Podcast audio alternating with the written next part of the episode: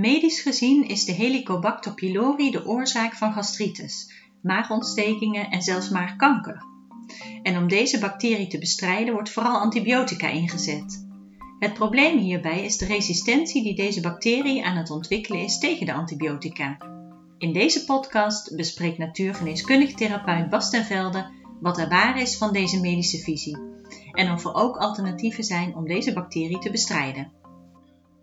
Ontstekingen in de maagwand die zijn niet alleen vervelend en pijnlijk. Aanhoudende ontstekingen die kunnen op termijn leiden tot DNA-beschadiging, waardoor bijvoorbeeld kankercellen kunnen ontstaan. En dat dit ook in de maag plaatsvindt, dat is in wetenschappelijk onderzoek makkelijk terug te vinden. Een paar van die linkjes die staan in de omschrijving van deze podcast. En ook andere maagdarmklachten, zoals langdurige gastritis, dat is ook een belangrijke risicofactor voor maagtumoren. Maar wat is nou precies de oorzaak van gastritis? Medisch gezien krijgt de Helicobacter pylori vaak de schuld. Dit is een gram-negatieve bacterie die in het maagslemvlies kan overleven, ondanks de aanwezigheid van maagzuur. En veel mensen krijgen deze bacterie als kind al binnen. Bij het grootste deel van de mensen ruimt het immuunsysteem deze bacterie wel op. Maar toch is bij ongeveer 40% van de 60-plussers die Helicobacter pylori betrokken bij maag-darmklachten. Deze bacteriële besmetting heeft dus wel iets weg van een HPV-besmetting. Ook veel vrouwen krijgen rond hun twintigste met het HPV-virus te maken. En de meeste die zijn dan in staat om het virus op te ruimen, lang voordat het tot baarmoederhalskanker kan leiden. Slechts bij een klein deel lukt het niet goed.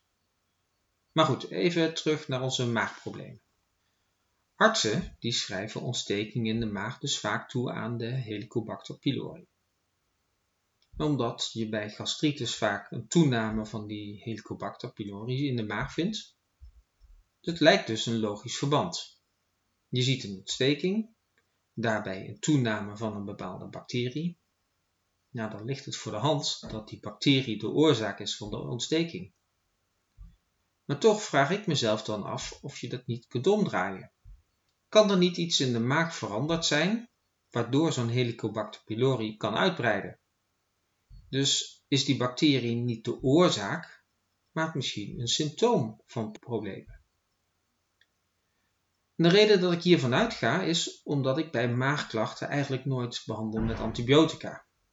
Mag ik als therapeut ook niet. Maar ik heb het ook niet nodig. Ehm, ik gebruik ook geen kruiden met een antibacteriële werking. En toch krijg ik de meeste maagklachten opgelost. Dus laten we beide standpunten in deze podcast eens onderzoeken. En kijken wie er gelijk heeft. De medische behandeling om de Helicobacter pylori te bestrijden is vooral antibiotica. En kijk je dan naar de effecten, dan zie je na een antibiotica-behandeling dat die bacterie in de maag dat die afneemt en ook de maagklachten nemen af. Dat komt dus eigenlijk helemaal overeen met het medische beeld. Er is een potentiële boosdoener, je bestrijdt deze en de klachten worden minder. Ja, dan heb je dus de schuldige en de oorzaak van de klachten gevonden. En daarmee zouden we dus kunnen stoppen met verder onderzoek. Waren het niet dat er steeds meer resistentie bij die Helicobacter pylori ontstaat tegen antibiotica. Alleen maar antibiotica als oplossing gebruiken heeft op termijn dus grote risico's. En er zijn ook nog andere redenen om aan te nemen dat die Helicobacter pylori de oorzaak is van maagontsteking. Deze bacterie kan namelijk ook de bewegelijkheid van de maag, maar ook de afgifte van maaghormonen en de afgifte van maagzuur ontregelen. De bacterie kan dus ook echt de oorzaak zijn van maagdarmklachten. En daarnaast is die Helicobacter pylori die is geassocieerd met tekorten aan vitamine B12 en ijzer. Twee essentiële voedingsstoffen die we alleen met een goede maagfunctie uit onze voeding kunnen opnemen. Dus als die Helicobacter pylori die maagfuncties kan verminderen, dan is het ook logisch dat deze bacterie de oorzaak kan zijn van die tekorten. Dus tot nu toe zijn het allemaal argumenten om die visie te ondersteunen dat die Helicobacter pylori inderdaad de oorzaak is van maagontsteking en gastritis. Maar maagontstekingen door de Helicobacter pylori, die komen eigenlijk vooral voor bij ouderen en niet zo vaak bij twintigers of dertigers. En als je ouder wordt, neemt over het algemeen de productie van maagzuur af. Dus je zou kunnen stellen dat het maagzuur de Helicobacter pylori onder controle houdt.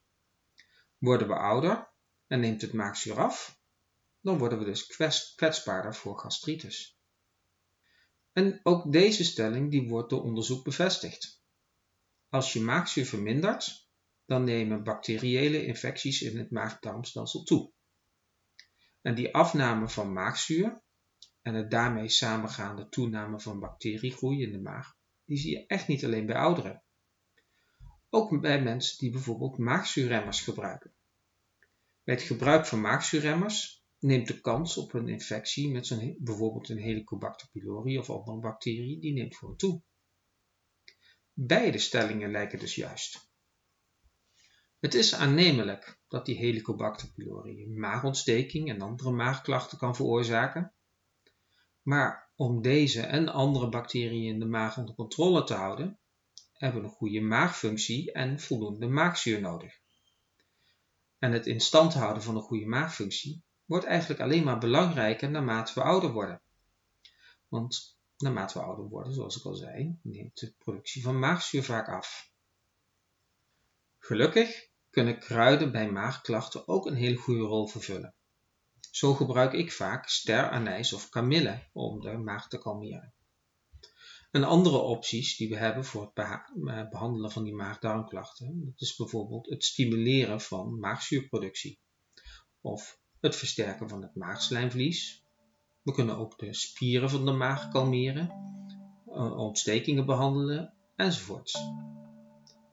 Dus welke kruiden en supplementen we kunnen inzetten tegen maagbranden, reflux, een opgeblazen gevoel in de buik, ontsteking in de maag en andere maagproblemen, dat ga ik op 22 april bespreken in de kruidentuin van Marie in Beekbergen.